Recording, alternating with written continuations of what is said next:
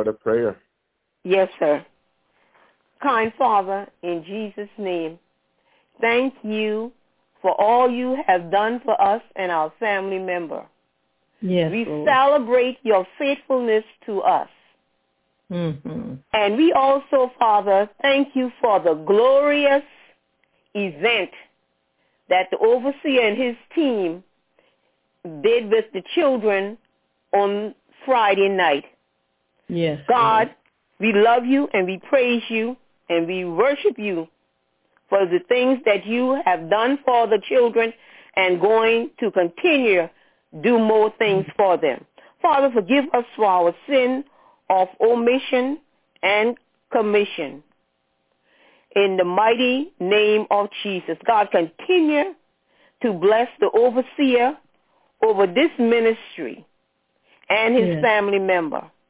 Yes, Open Lord. up doors for this ministry as you have done before. In the mighty name of Jesus. God, do not let us get any backlashes from this prayer. In Jesus' Yes, name we pray. Amen. Amen. Amen. Amen. Amen. Hallelujah. Hallelujah. Um, the thing is, uh, I really like all of you continue to talk. There's no problem, but we would just like you know, get the service started. But um, the thing is that, uh, you know, I really believe very strongly that, uh, you know, um, as, as we continue to worship him in praises, when we open our mouth in praises, just as the word says, uh, he will fill our mouth with the goodness Yes. Mm. and, and, and the thing is that, uh, you know, the, I really don't want us to be boxed to, to say like, uh, oh, 8.15 to 8.30 is just a praise time. You know, I just don't want to box us like that. If there are more praises, I really, you know, I don't, I don't really need to preach or, or meditate on anything, you know, just this, just the being in the presence of God and just like Yes. that, you know, praising him is worth it all. yes.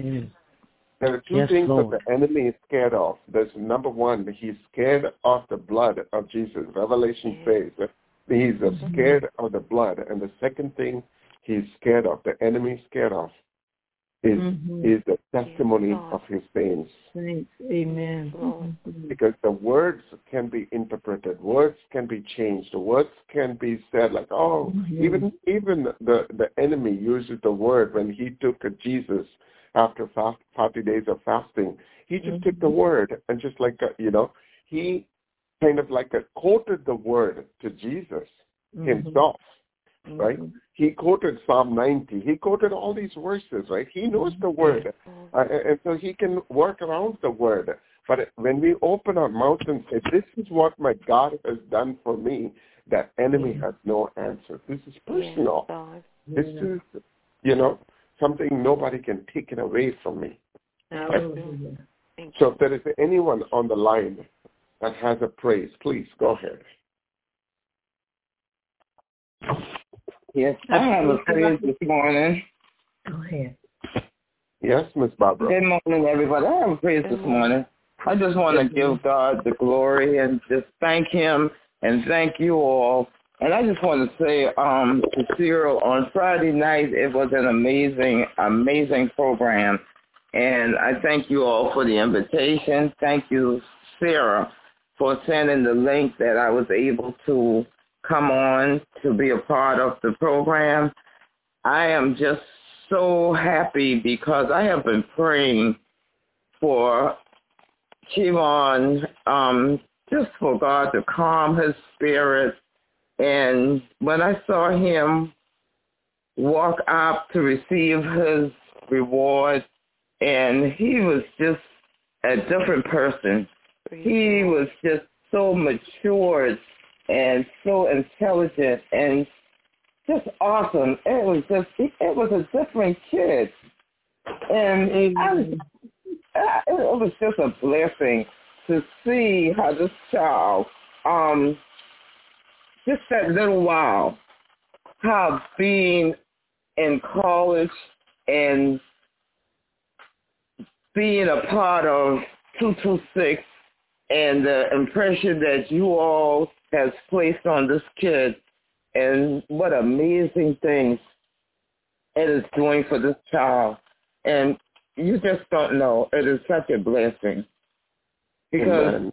what I saw when I first saw this child, I know where this child was heading. And this child has great potential. And he's going to use it to the fullest. And he's going to do great work for God. I'm telling you. Lord. So yeah. you all are doing a good thing, and please continue to do what you're doing for him because he's going to do great things. He's going to be a great minister in the field of helping other children to come yeah. through to do exactly what you all are doing for him. He's going to bring other kids through. And I just thank want to God. say thank you all, and I thank God to the highest for what he's doing, how he is using you all. Give him God glory. Miss Barbara, I told that uh, we were driving him home last night, I mean, yesterday afternoon. I told him about you, that uh, you are praying for him. And, yes. you know, in his own way, he was responding, man, I just need her number. So, wonderful. And please, Sarah, you can provide her that. I will give it to him, and he will give. I will give it to Cyril, and he will give it to to your boy, your young man. Believe me, your young man. yes, he is welcome to call me anytime. Anytime. You know how I feel about children. Never oh, turn yeah. Anytime. Yes. Hallelujah. Yeah. Hallelujah. Hallelujah. And right now, you know, I need some tissue paper, some toilet paper. I have a whole roll. Don't have some a box. and hi, this is um, this is Katina. Uh-huh. So I wanted to uh, piggyback off of Barbara um, as she was talking about Kevon. And you know, it's really rare these days when you encounter um, young children who are selfless. And Kevon has a very selfless spirit. He don't he yes, doesn't think about himself. He is always thinking about other people and thinking of ways that he can make other people feel good about themselves. And that's a very oh. rare quality to have because if I had a, a penny for every time that I heard that I was selfish growing up, um, you know, but um, but you just don't find that, uh, you know, as generations come and go, you know, and so that's a very very rare and special quality for him to have. And, um, you know, he takes the time out to text me, you know, every now and then and ask me, how's school going?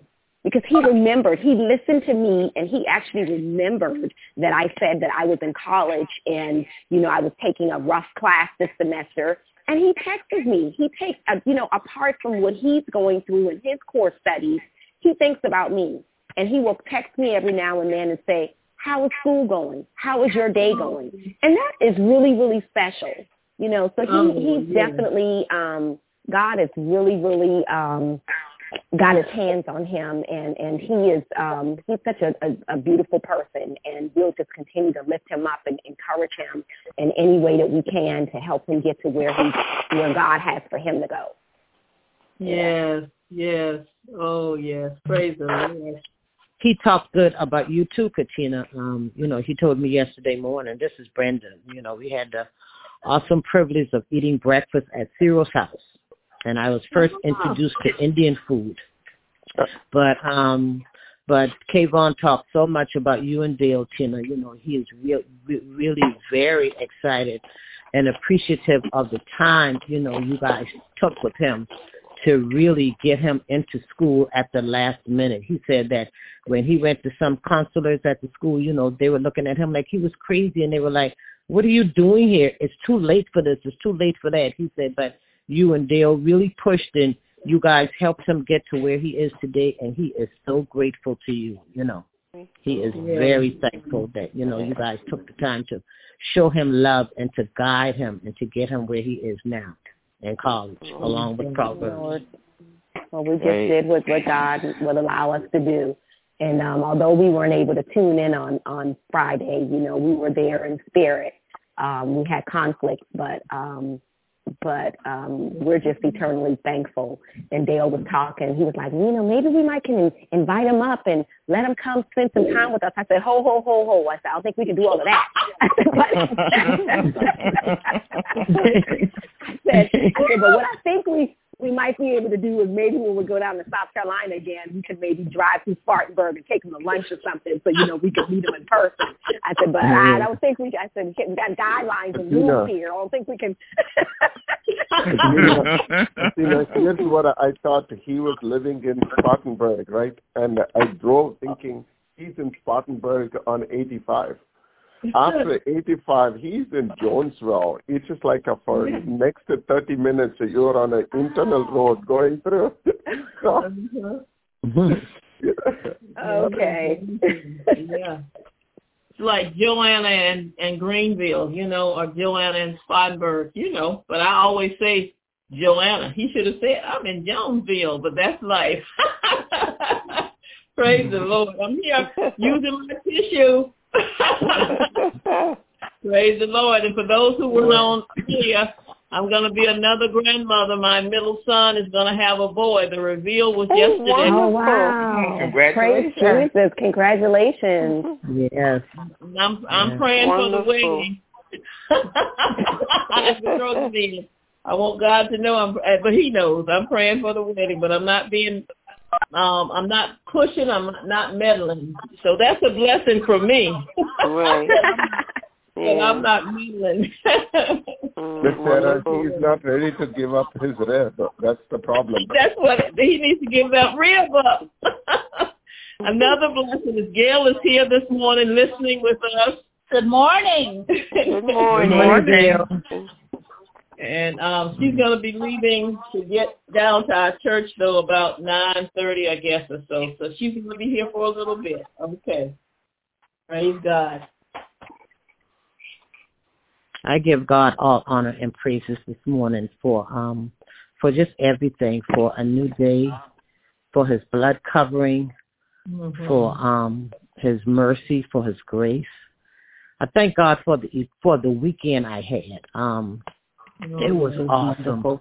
I hadn't been any place in a long time with the prison ministry to do anything. None of us had.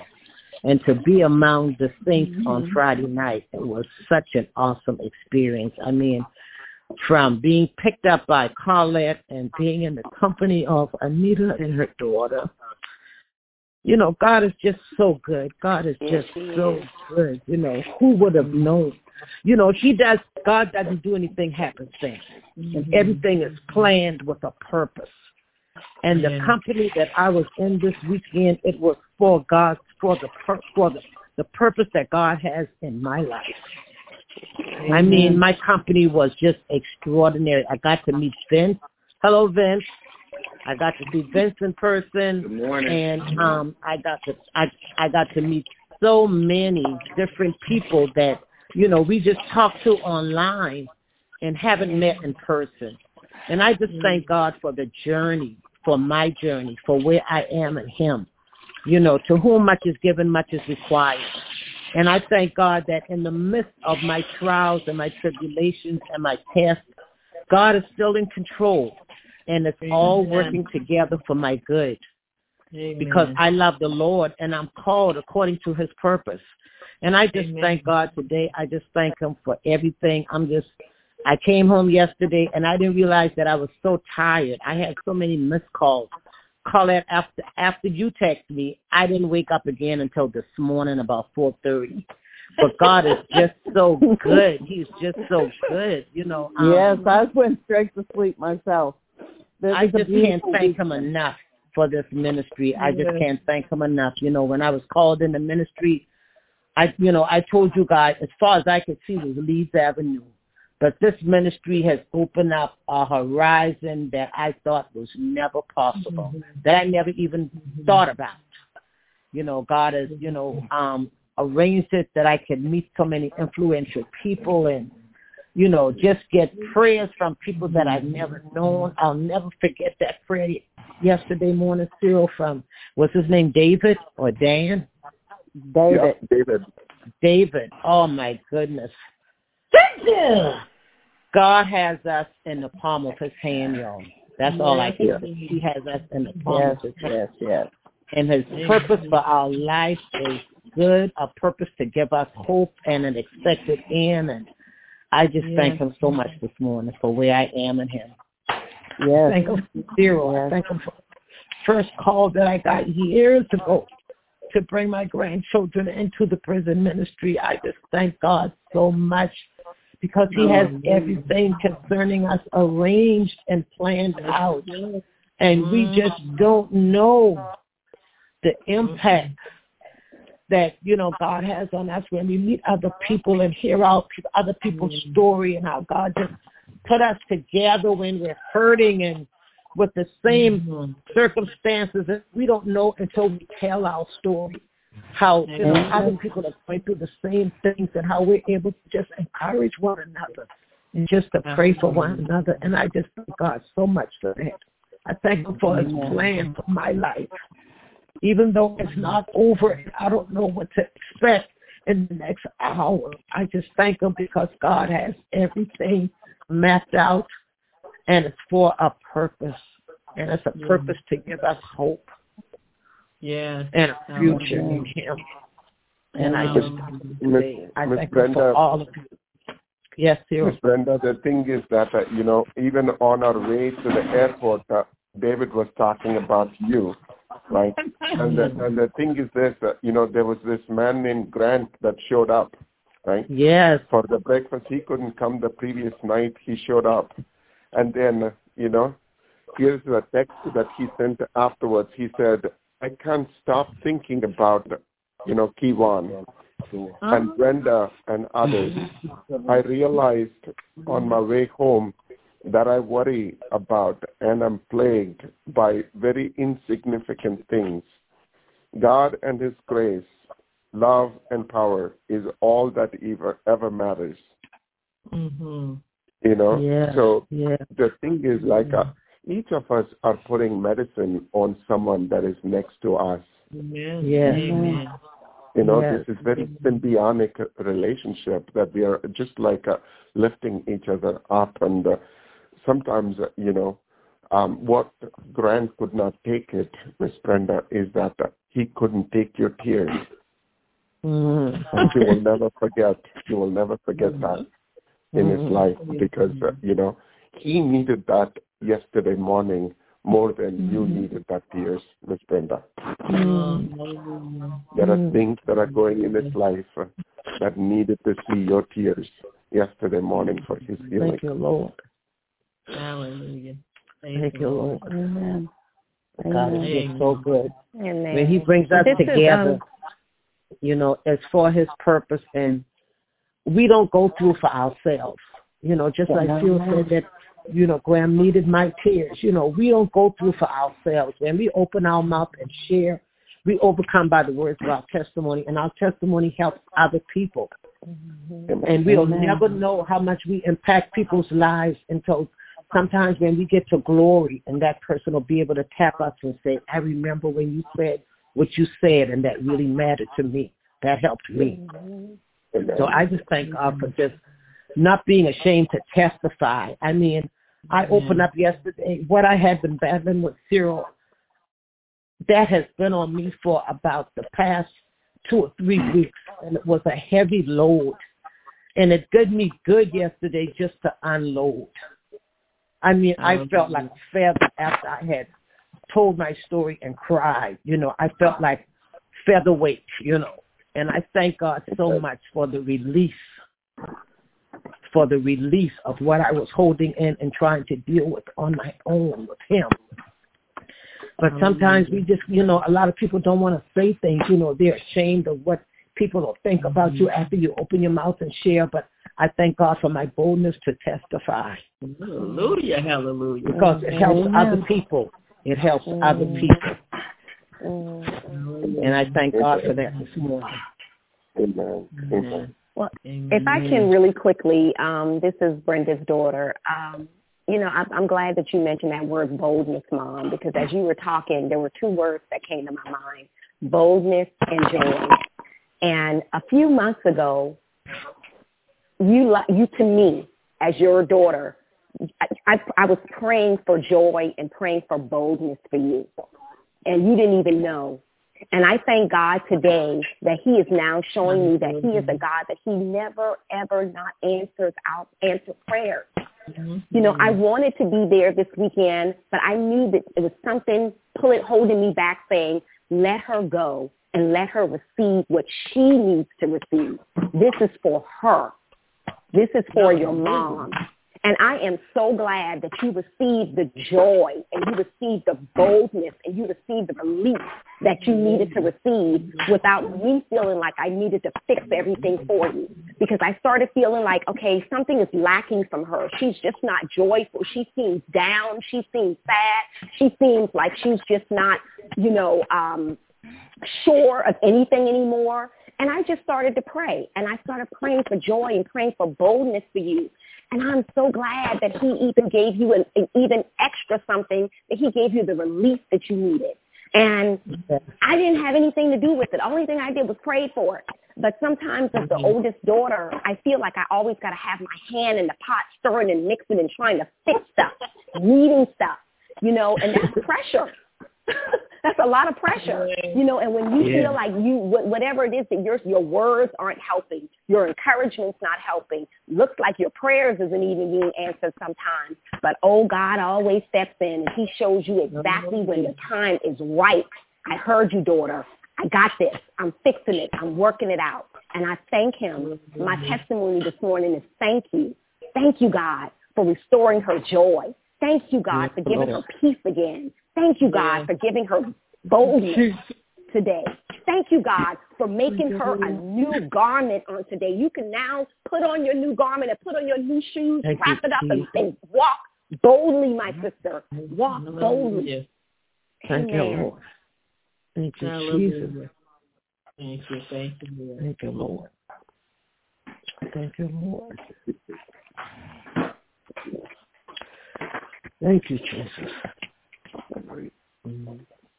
Any other praise item?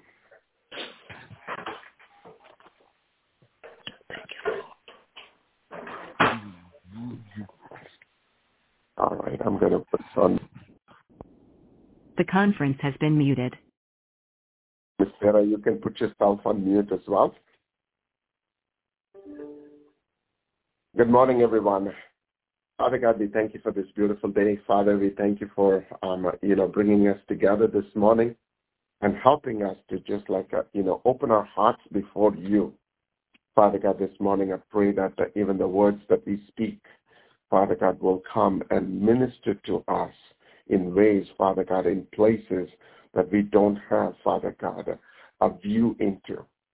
God, I just pray that you will anoint the words coming out of my mouth this morning, that it will become uh, words of healing, words of hope, words of encouragement for somebody that is just like a longing for this morning. God, it is not about like a what we say, but it's about like a who you are in our midst, Father God. Show us real in our life.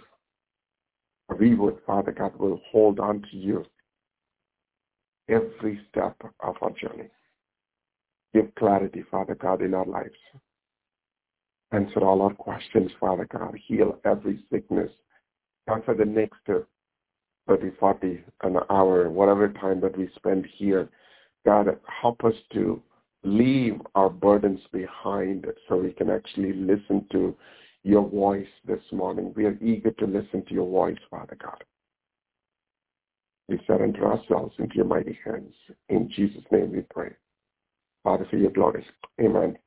This morning, I know we've been we've been studying on the miracles of Jesus. There is like a um, so many miracles that are written in the Word. Uh, in fact, um, the Bible says they did not even record every miracle Jesus did. There's only few of them that were recorded by the the Gospels. And we also are studying on the parallels to the miracles that happen in the life of Jesus versus what are some of the miracles similar to that that happened in the Old Testament days. What Elisha did, what Elijah did, right? And the thing is, the miracle is not about like, oh, it is like um, something good happens to somebody. Like when we hear the miracle, like uh, someone's eyes getting opened or their hands getting cured or their um, their bodies raised from being dead and so on. It's it's really nice to hear those kind of things, but to that person, to the one who cannot see, to the person who cannot walk, to the person who's hurting, to the person that that was leprosy, that had leprosy, for that person, it's not miracle. It's not miracle. It's it's it's a breakthrough in his life. It's a breakthrough from a stronghold. His life is changed forever. Her life is changed forever. Their life is restored. We don't really realize, for example, like you get hurt uh, in your hands, uh, possibly in your right hand or a left hand. Only then you'll realize how important your right hand is. Up until that point, it becomes like a normal thing for you until your eyes are hurting, until there is like a mouth sore in your mouth, until your ears are hurting, you really don't think about it, right? But think on all these people that we are studying this last couple of weeks. The person with leprosy, there is no way that he could get out of it. That was a terminal disease in the days of the Bible, right? And the people who were born blind from their birth, it was like permanent. But today, God has a message through those miracles, through those outbreaks, through those strongholds being rem- removed. He has a message for us. And so this morning, we're going to look at the, some of those miracles that happen, but very specifically, I want to pick on the on the verses that we did on John chapter 9, where we studied about this man that was blind from his birth. But at the end of it, Jesus talks something very specific. He's talking about like the blindness. He's not talking about the physical blindness being removed, right? And and and so here this morning we're going to talk about opening our eyes. Is there any blind spots in my life? Right? Because of the blind spots that the blind man had, even after he was cured from the blindness, God still had something more for this man. Right? And the Bible says in Luke chapter 4, 18, the Spirit of the Lord is upon me. This is like a Jesus speaking, right?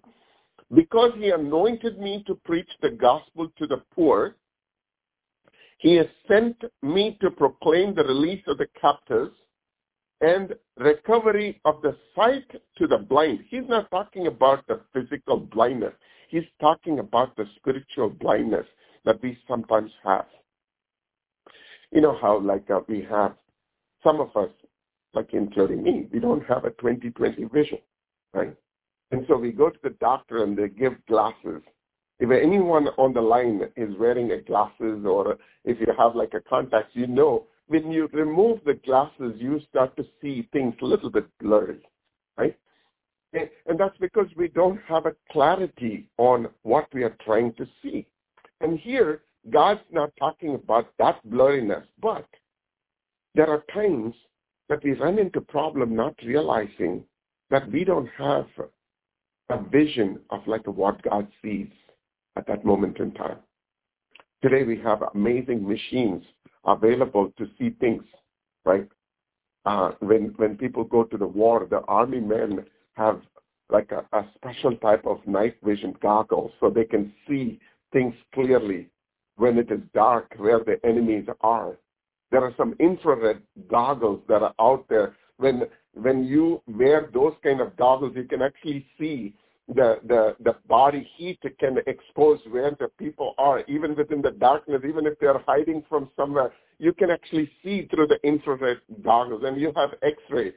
Like if you have ever traveled these days uh, through an airport, you just like go through an X-ray machine. They can see everything, uh, you know, behind your skin that you know there's so many modern equipments that are out there to see things but that's not what god's talking about when he's talking about opening of spiritual eyes there's something more in fact paul prays this in ephesians chapter 1 verses 18 i pray that the eyes of your heart the very center and core of your being may be enlightened, enlightened, right?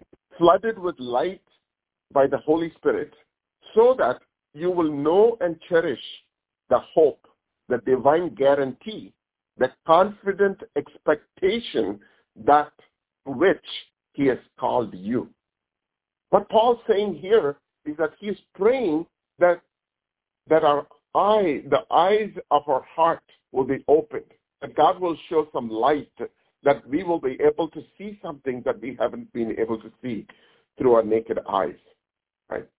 It's like a God saying, I'm going to give your eyes to the areas that you have actually have blind spots on. Today, we're going to see about four people where God worked on their eyesight. Okay? The first one, and we will see what's the truth behind them. The first one I want to go to, if you have your Bibles, let's go to 2 Kings chapter 6, verses 8 through 17. 2 Kings chapter 6. It's a great place for you to go.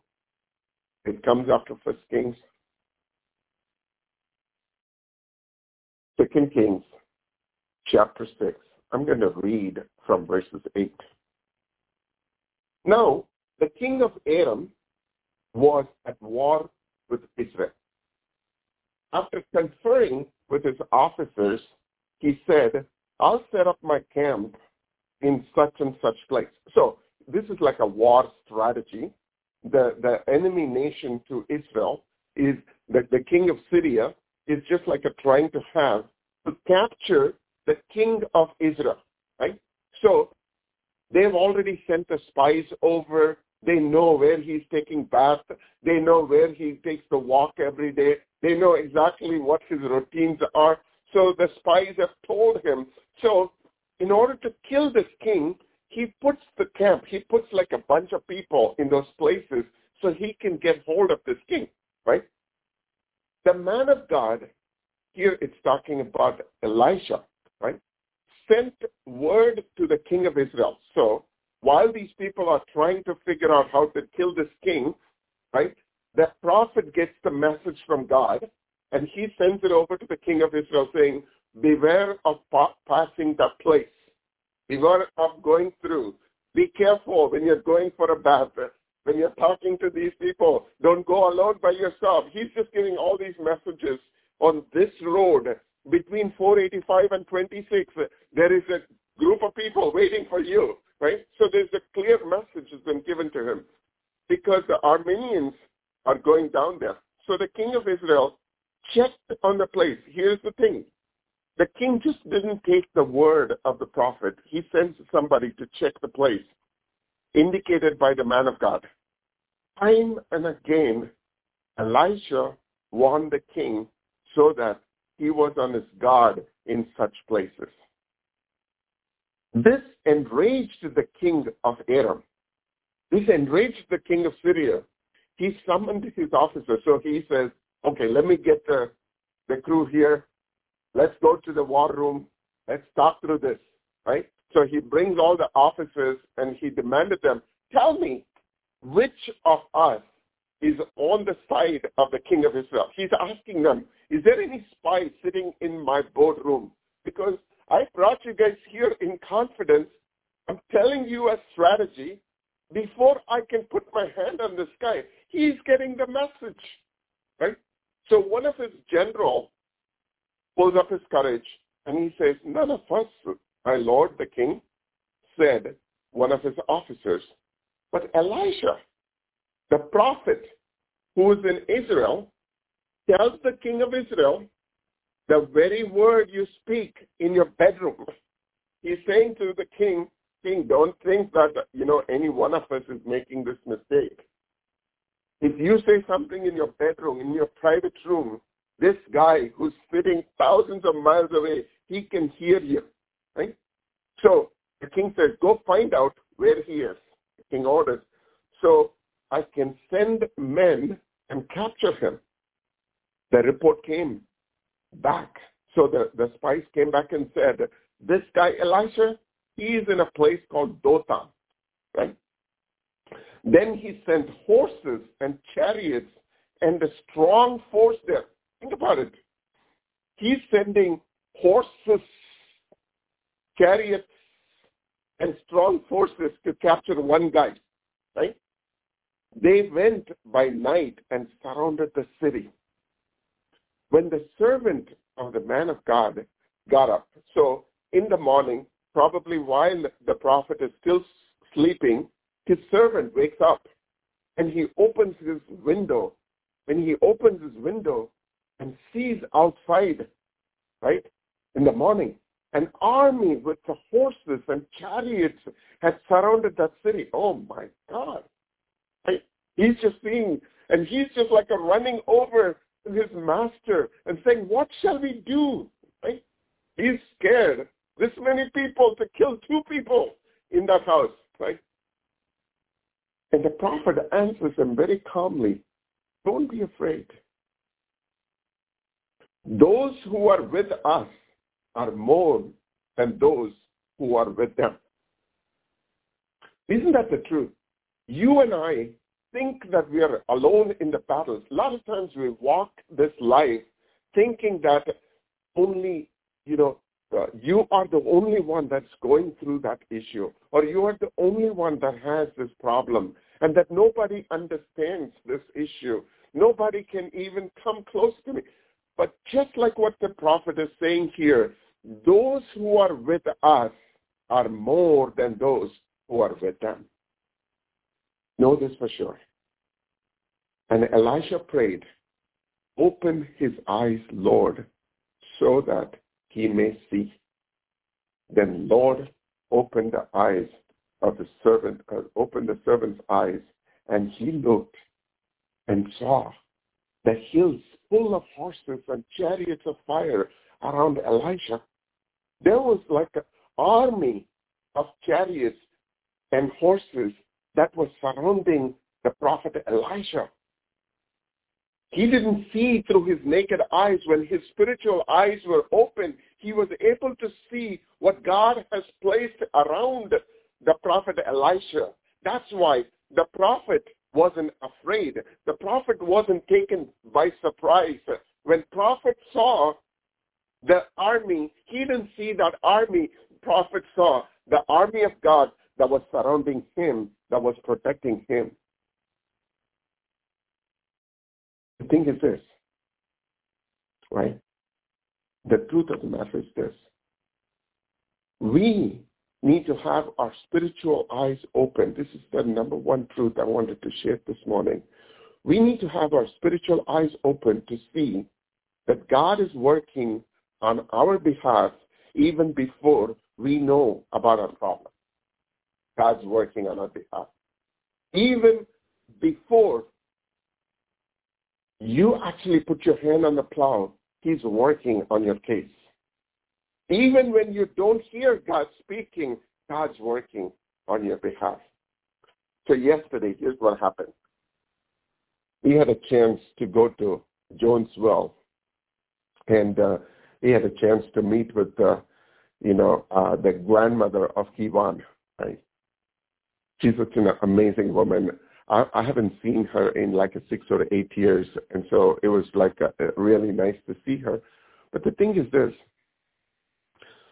while she was originally coming out of the house, she didn't want to shake our hands. So she said, like, oh, COVID, I don't want to do anything. As she was talking, right, something stuck for her, and so she went and got like a mask, and she came and she hugged us and and talked to us for uh, for uh, in length. One of the things that she said is, "Oh, I'm so glad you are in Kiwan's life. I'm so glad that Katina and Gail are doing such a great job for Kiwan. She was just in all praises for them, right? And the word that she said is, I'm glad you are in Kiwan's life. It just took me for a second to go, you know, on on a trail of thoughts 40 years ago. So we're talking about like a Kivan needing help today for going to school.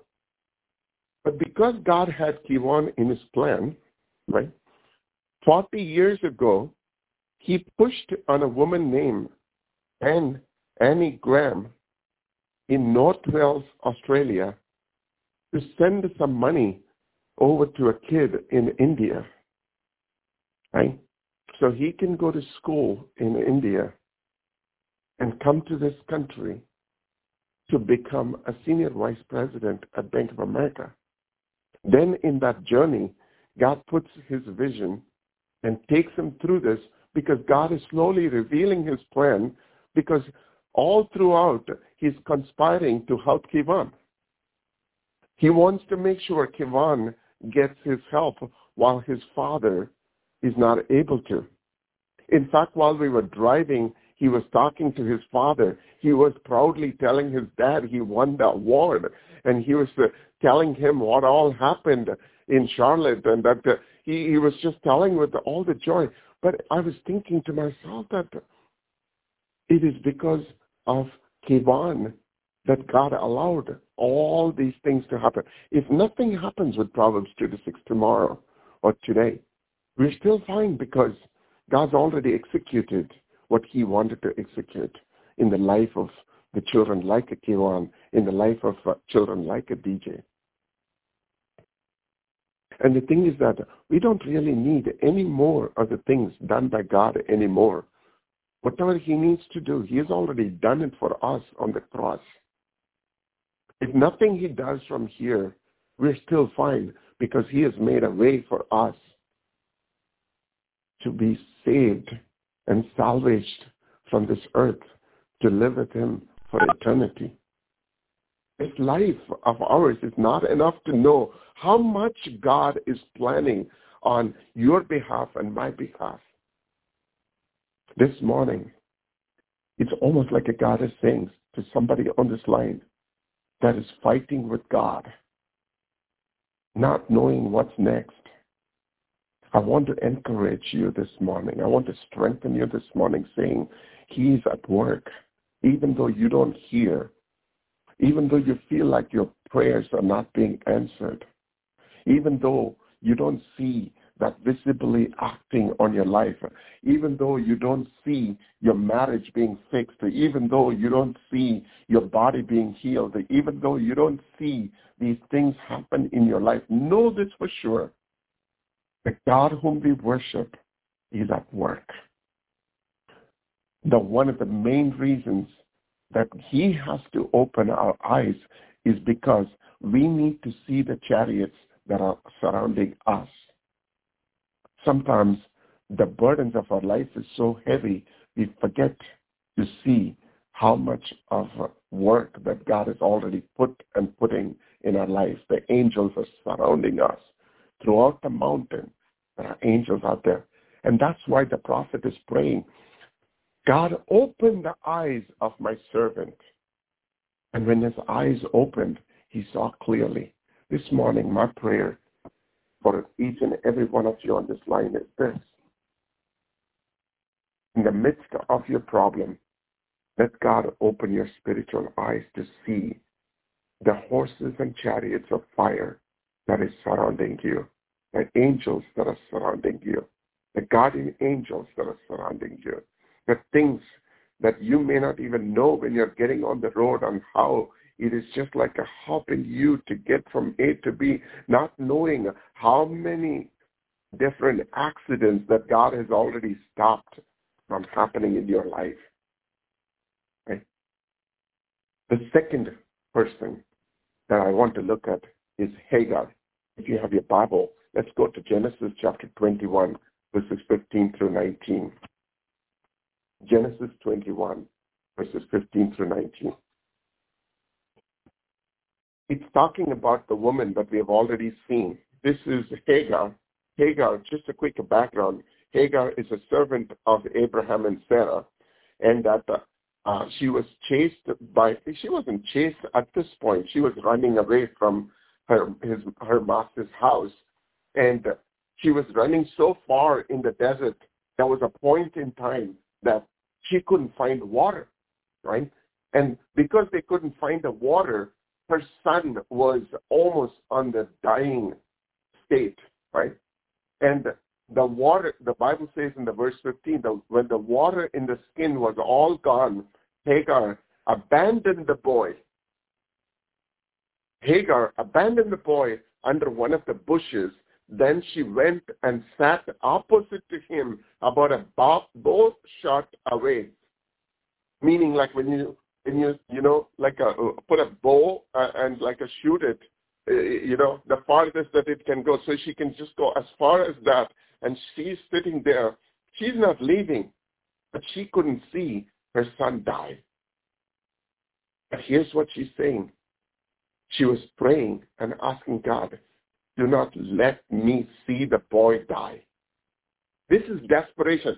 See, the thing is, when we go through the problem, I'm not talking about like, oh, my tooth is aching, my body's aching, I couldn't get my gas. I'm not talking about that. This is like a life or death kind of a problem. There's nothing that I can do, God. My son is dying right in front of my eyes. I cannot do anything about it. Right?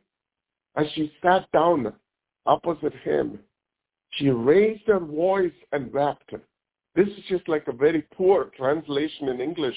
Here it says she raised her voice and wept. She would have just like a cried, pouring her heart before God, saying, God, I've done everything I can. There's nothing more I can do. I've done everything for my son. I've done everything for my daughter. I've done everything for my husband. I've done everything that I can. I cannot do any more. There is no energy I have left behind. My body is just groaning. I'm weak and I'm just not able to handle. That's what this verse is saying. Because she was just like pouring her heart before God.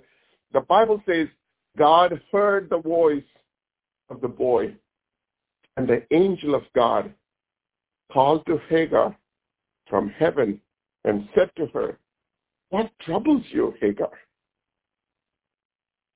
She's crying. And angel's asking, What is bothering you? Why are you crying so hard? I'm not able to sleep here in heaven. Your voice is just bothering me. Shh, don't talk. Right? That's what the angel's saying. What troubles you? Right?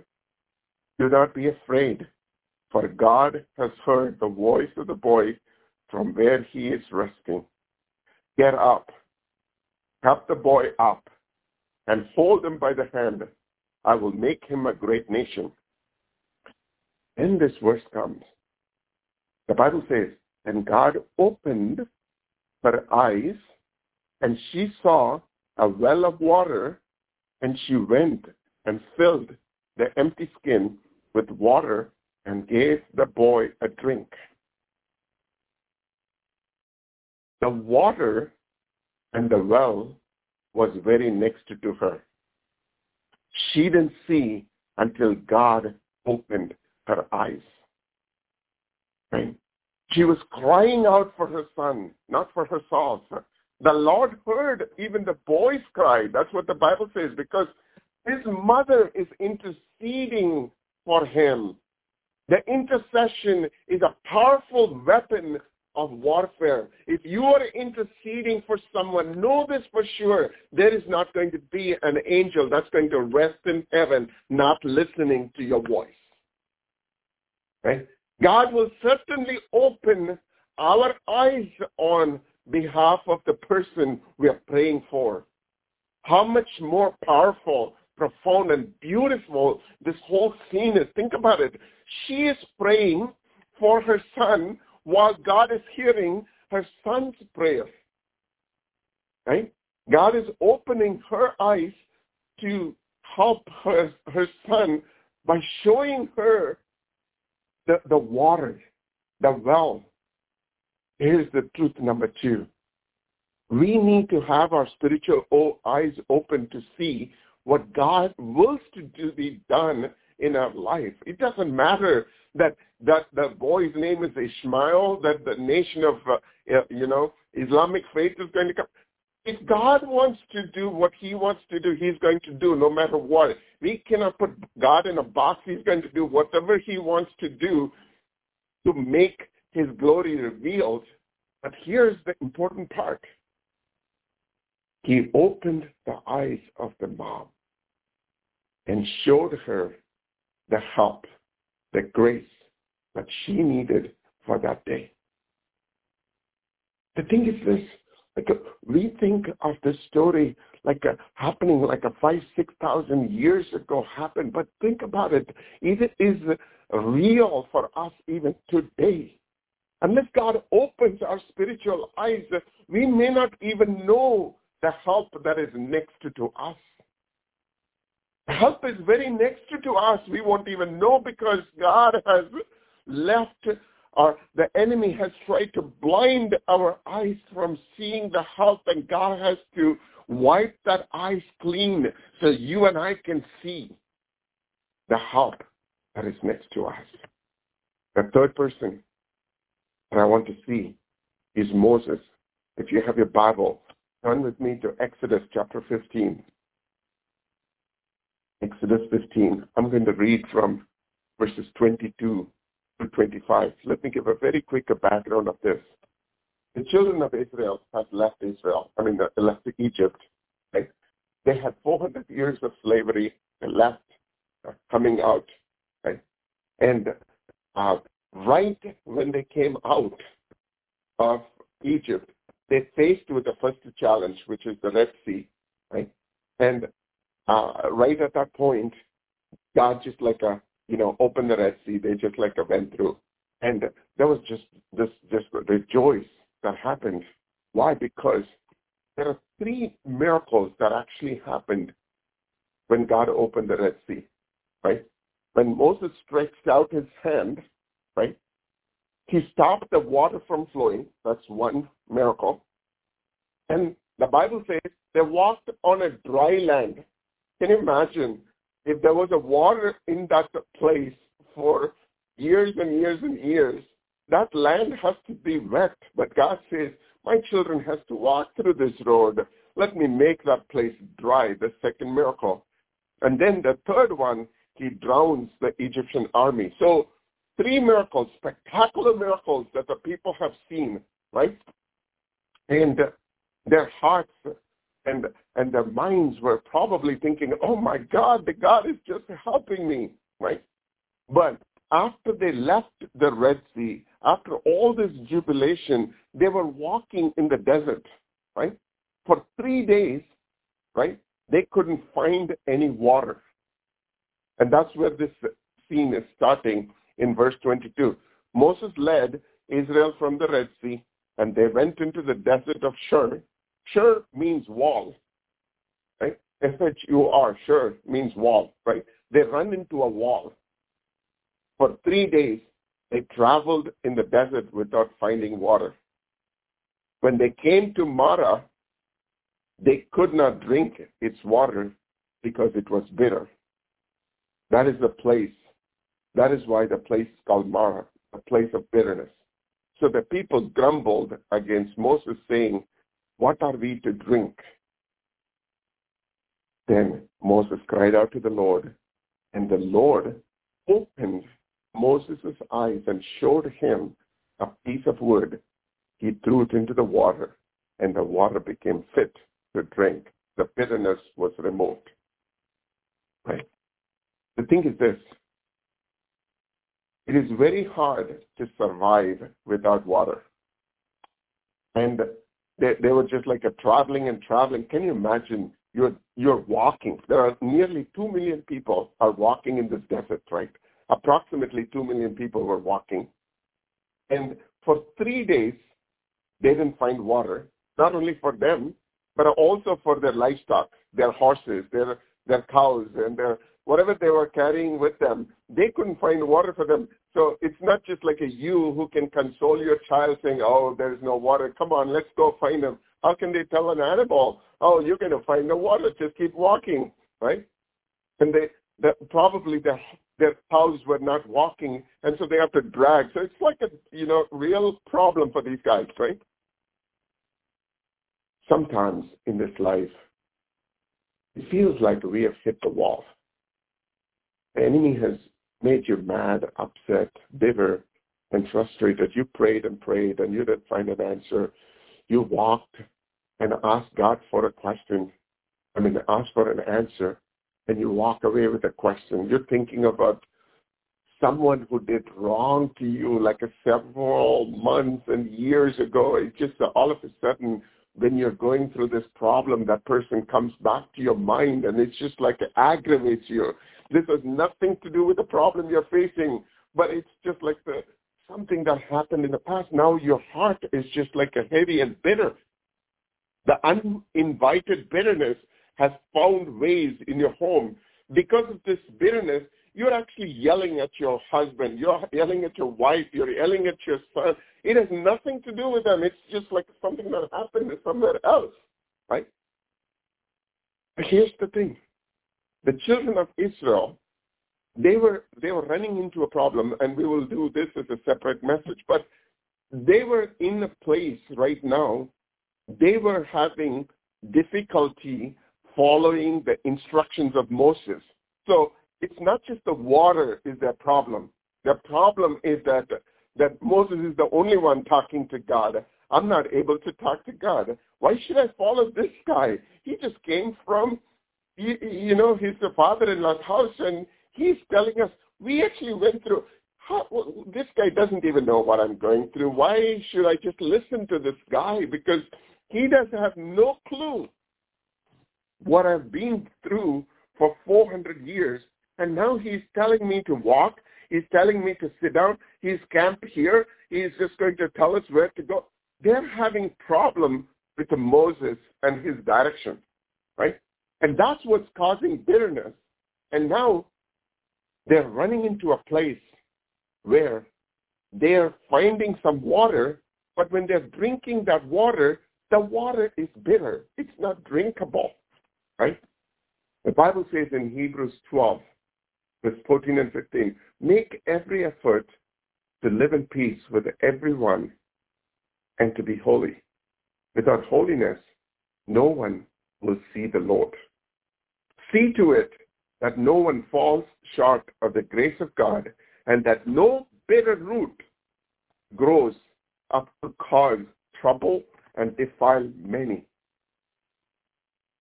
Sometimes you feel like you're you're in a place where it just hurts you because you helped somebody and they didn't help you back when you were in trouble. The bitterness starts to sink in. And God is saying, I want to move you forward. But because you're so bitter in your heart, I cannot take you to the promised land. And here's the, the thing. If God wants to open your eyes and my eyes, sometimes, this is the truth number three, he wants to open our spiritual eyes so that we can handle life's bitter waters. We need to handle, we need to be able to handle the conflict with God on our side. Sometimes you cannot fight this battle on your own. It's going to, you know, make you weak. It's going to make you lean. It's going to make you just like a go through things that you really don't want to go through. And God is saying, this morning is somebody on this line. If your prayers are not being answered, look closer to your heart. Is there a heart of bitterness that is in your heart this morning and that you want to shun that away? The one thing I want to say, I don't know whether you are a Democrat or a Republican. Don't let that bitterness be in your heart. They're not worth it. Right? those are very silly stuff to get like a better with our life. There are more things more important than those things, right? And and the thing is this, like this country is divided right now over silly stuff like that. This morning, if you have been bitter over any of those issues, I want you and me to get on our knees and ask God for forgiveness so he will remove the bitterness from our heart. This nation needs healing more than any time in the history of this nation. And we need to get on our knees. The Bible says in Second Chronicles 7:14, if my people were called by my name, humble themselves, seek my face, pray, and turn from their wicked ways, then I will hear them from heaven. I will forgive their sins and I will heal their land. We all have done injustice to somebody. And God is saying, if my people who are called by my name would humble themselves, and pray and seek my face and turn from their wicked ways. He's not talking about the mayor of our city. He's not talking about the governor. He's not talking about the president of this nation. He's talking about my people who were called by my name. That's you and me. Will turn from their wicked ways, and I will hear them from heaven. I will forgive their sins, and I will heal their land. Moses cried out to God. The, the water was bitter. Moses is crying out to God. I really like the testimony this morning of like what Miss Katina said. I don't know what I can do. I could encourage my mom. I can do like things. I can talk her through this. I can do this. I can do that. But none of those things matter. I just went to God in prayer. I cried out to my God. She's not talking about just like a, oh, I wept. That's not what she's saying. Oh, I clapped like a golf clap. No, she says like I was crying out to God. I was saying, God, help my mom. That's what Moses was doing. Sometimes the hardest thing for us to do is to forgive somebody. Hardest thing for us to do is to forgive somebody who don't deserve it. Hardest thing for us to do is to say, I forgive you when our pride intervenes and says, that you don't. I really like that short film that we watched. This girl was going down this elevator. She's just like going so faster down. She's going down and that the elevator is going so fast down there was just like a breaking of these wires that's causing so much of this like uh, the fire and the burning and crackers and all those things. She's trying really hard to get out with her own help. She's not able to come out of what she's going through.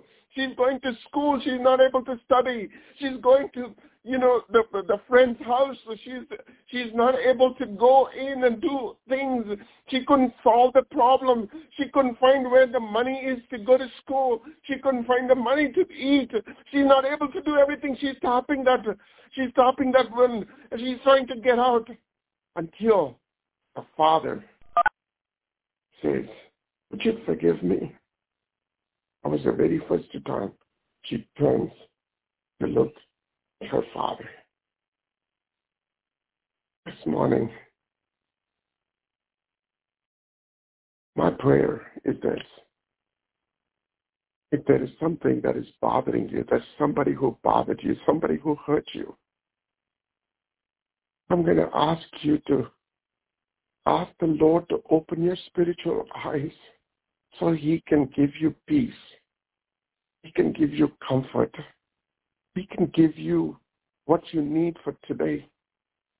You really don't need any of these get help materials that the world is offering. What you need is to look at the cross because the Bible says that Moses saw the tree. If your problem is hurting, don't see the problem. Look at the tree that has been hanging for over 2,000 years where there was the redemption, where there was a blood that was shed for you and me, was already done. What you need to go through this morning. God is saying, look at the tree, because only tree can turn the bitterness away from your life. Look at the things that I have already done for you let not this bitterness overcome you. Let me help with the tree. Let me help in putting my tree upon your life. Let your heart be lightened this morning as you're listening to this. The last one is Luke chapter 24. I'm going to read from Luke chapter 24. It's talking about the two disciples that were walking with Jesus. This is after Jesus was resurrected. And he's just like a going. And uh, these two disciples were walking with Jesus. And uh, as they were going, um, the, the, Jesus was telling them about the story. Jesus was giving some explanation, and they were telling, "Oh, did you not know about this Jesus who was just crucified?" And and he just like raised up, and they're giving all those answers. I mean, to this man, and he's just listening to all these things. And as they came near to the village, this is what the verse 28 says. When they came near to the village, Jesus looked as if he's going to go away because they insisted on him saying, abide with us, come, eat dinner with us. It's already late. Don't go. Spend the night with us. They urged him to stay with him at night. And as they were sitting down to eat at the table, when they were about to eat, he took bread, he blessed, and he broke it and gave it to them. The Bible says they the, the Jesus was walking with them all the day. Throughout the entire day, he was walking with them. He was talking with them. He was explaining to them the things. But when he broke the bread, the Bible says their eyes were opened. And they knew him. They saw him when Jesus was sitting in their midst. And Jesus could have revealed himself in the morning itself when he started to walk with them. He could have said, I am Jesus. Look at my hands. Look at my nails. Fierce hands. No. Jesus was trying to help them understand what they were. They didn't understand. He was teaching them the important truths behind what happened. It's not about the cross and the death and the resurrection. There's more meaning to it. He's explaining to them the messianic prophecies that has been written two, three, four, five thousand years ago. And why was the temple opened and why was the temple closed? He's talking about all kinds of things that these two men did not know. Sometimes God has to open our eyes to see how his presence in our life can reveal the things that we don't even know that is happening around us. And God was, God is a mighty God who wants to teach us. God is in the business of restoring us. God's not interested in fixing our problem. God's in, interested in fixing us. There were two guys that were standing in the room. One of them can see the horses and the other didn't. It is because of the relationship that he had with God that just gave him the peace and calmness to look at the horse and the chariots. This morning, I talked about four things. I talked about Elisha and his servant and how when Elisha prayed for his servant uh, to open his eyes, he saw how many of these chariots, more are with us than with them. He was finally able to see that. Then we looked at the second one where the, the, the whole thing about Hagar's life could have been underwritten and taken off from the Bible. The Bible would be perfectly fine without the Hagar story. But God has put the Hagar story right in the middle to show to us when injustice happens, he's not going to sit there and watch. And he opened the eyes of the mom because she was interceding for her son. Then we saw how Moses was able to see the wood, the tree that was right next to him. They were, they were there. Even before Moses came to that place, that stick that stick that turns that water of bitterness was right there. That tree would have been planted many, many, many, many years ago in the desert. And the branches of that tree was there, right there, next to him, until God opened his eyes. He didn't see the tree. Today morning, God wants to open your eyes and my eyes to see how we can handle the hard lines of our life. And then last thing, he's out there to teach us in this journey about the important things. When we are ready, when we have uh, learned the lessons, when we are running this marathon journey, and if we don't learn, we are going to get extra laps right now until we understand what God has put us in this earth for. Sometimes God allows certain things to happen in your life and my life so that we can actually see what God is doing in your life and my life. I do not know which part of this message is critical for you. But one thing is for sure, certain. God is willing and able to open our spiritual eyes. Brother Vince. Thank you, Brother Cyril, for this message directly from from God using you as a mouthpiece. Thank you. We learned today about our spiritual eyes. We learned today how we have blind spots. We start out in First, Second Kings six, where Elijah prayed to God to have the servant's eyes opened. This story, remember when Cyril told us this story a while back, years ago, it was so impactful that this story is even in the Old Testament and how the eyes were opened of that young man, that young servant boy, and how imagine his life was changed forever from that moment.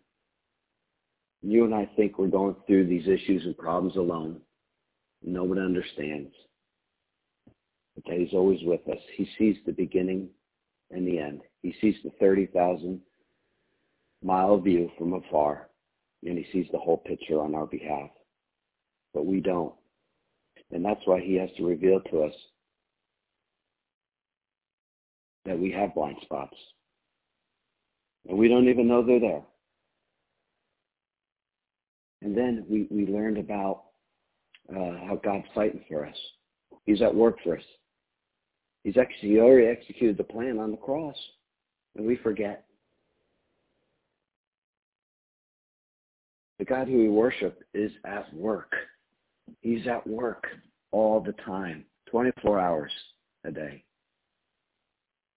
Is our burden so heavy and all-consuming that we don't see the chariots or the horses of fire surrounding you, the angels that are always with us? We learned about Hagar, who was a servant of Abraham and Sarah, and how she prayed because there was no water for her for a child to have water. And that God's sitting there watching the whole time. That her eyes were open. We learned about Moses. Moses cried out to God what to do with this bit of water with all these people looking at him and what to what to do, what to say. And and God revealed the solution right in front of him because his eyes saw a piece of wood to make that water sweet. Sometimes in this life we hit that wall. We don't have the answers. We keep praying and praying and praying, but there's something there. There's something that God wants to reveal to us. And only through the Holy Spirit will it be revealed. Do you have any hidden bitterness in your heart, no matter how small? God wants to deal with it. God wants to make us more like him. God wants to remove that bitterness, any any resentment, any anger, no matter how small, it cannot exist. God wants to remove it. But we have to be willing to ask. If we ask, he will reveal to us and deal with that. So because it affects everything else in our lives, from our marriage to our relationship with our families to the relationship with your coworkers, it is affecting all and we can't go through our lives until that's until we're fully living in the promised land. And he wants to give us the peace, joy, and comfort. Teach us, Lord, to turn to you so you can reveal that bitterness in our lives, the hidden blind spots, no matter how small. Thank you. Amen. Sarah? Amen. Lord God, we bow before you in humility and ask you to examine our hearts today. Show us anything that is not pleasing to you. Reveal any secret pride, any unconfessed sin, rebellion, or unforgiveness that may be hindering our relationship with you. Loved children, having received you in our hearts and lives, and having accepted your death as penalty for the price you paid covers us for all time, and our desire is to live for you. As we take the bread, representing your life that was broken for us, we remember and celebrate your faithfulness to us and to all who will receive you. Thank you for your extravagant love and unmerited favor. Thank you that your death gave us life, abundant life now and eternal life forever. We receive this bread in remembrance of you. And in the same way, we take this cup representing your blood poured out from a splintered cross. You are the supreme sacrifice for all of our sin, past, present, and future. Today, we remember and celebrate the precious gift of life you gave us through the blood you spilled. In Jesus' name we pray. Amen. Amen. As we prepare to take the communion this morning, I'm going to ask you, just like how those disciples, when they were sitting on the table and Jesus was breaking the bread, their eyes were open this morning as we celebrate the communion, as we read the night before when Jesus was crucified. He took the bread, and when he had given thanks, he broke it and said, This is my body, which is broken for you. Do this in remembrance of me. As we take this bread this morning, remember that God is willing to open our spiritual eyes. Go ahead, take your breath.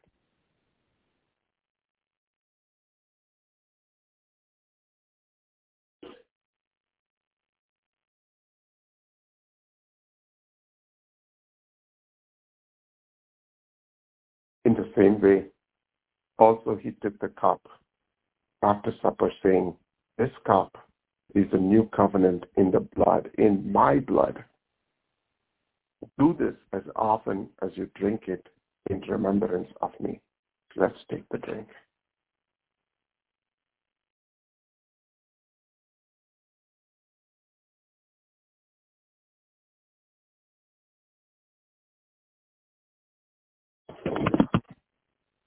Hallelujah. The conference has been unmuted. Thank you, Jesus. Thank you, Father, for, for dealing with us today, dealing with what we need to hear today. Father, I pray even this morning as we look up to you, Father God, all the things that we came to this call with this morning. God, I just pray that you will just remove them from our bodies. God, I just pray right now for all my brothers and sisters on this line as we took your bread and as we took your drink.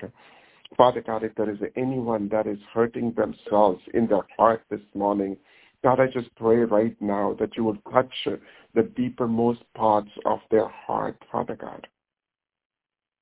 God, the things that only you can do, Father God. God, the Bible says if there is, so here's what I'm going to ask you to do. Put your hand on your heart right now, wherever you are, because the Bible says the kingdom's righteousness flow through our hands. Go ahead, put your hand on your heart, because if your heart needs healing this morning, God is willing to open your spiritual eyes to heal your heart this morning. Father, we cry. I'm crying before you this morning, Father God, as our hands are touching our heart. Father God, let your kingdom's righteousness flow through our hands into our hearts, Father God. You heal that heart, Father God. You bring and restore that heart, Father God. You bring the strength that is needed for that heart this morning, Father God. God, we don't want to leave this place just like that woman who was holding on to your hem of your garment. We don't want to leave this place this morning, Father God. We want to be like a Moses, not wanting to leave the mountain. We don't want to go anywhere unless you touch a heart of ours this morning, Father God, and heal them completely. God, let the bitterness be removed. Father God, let there be a, a joy and happiness restored in our heart, Father God. Yes, Lord. Hallelujah. Hallelujah. Open your mouth and ask God for touching your heart this morning because it is no good if we listen to a good word and not act upon it. Ask God to touch your heart this morning. When our heart is healed, our whole body will be healed. Mm-hmm. Healing of the heart as a connector with our body. If there is anyone on this line that is struggling this morning to forgive somebody, God, it is not easy to forgive somebody. But open our spiritual eyes, God, and take away that bitterness from our heart. Take that bitterness out, Father God. God, this morning I pray that you will, Father God, just like those two disciples, Father, we are willing to listen to you. We are willing to listen to the Master's voice. Open our eyes to the things that we don't know. Just like what Jeremiah 3.33 says, Call unto me, I will answer you and show you the things that you do not know. God, show us the things that we don't know this morning.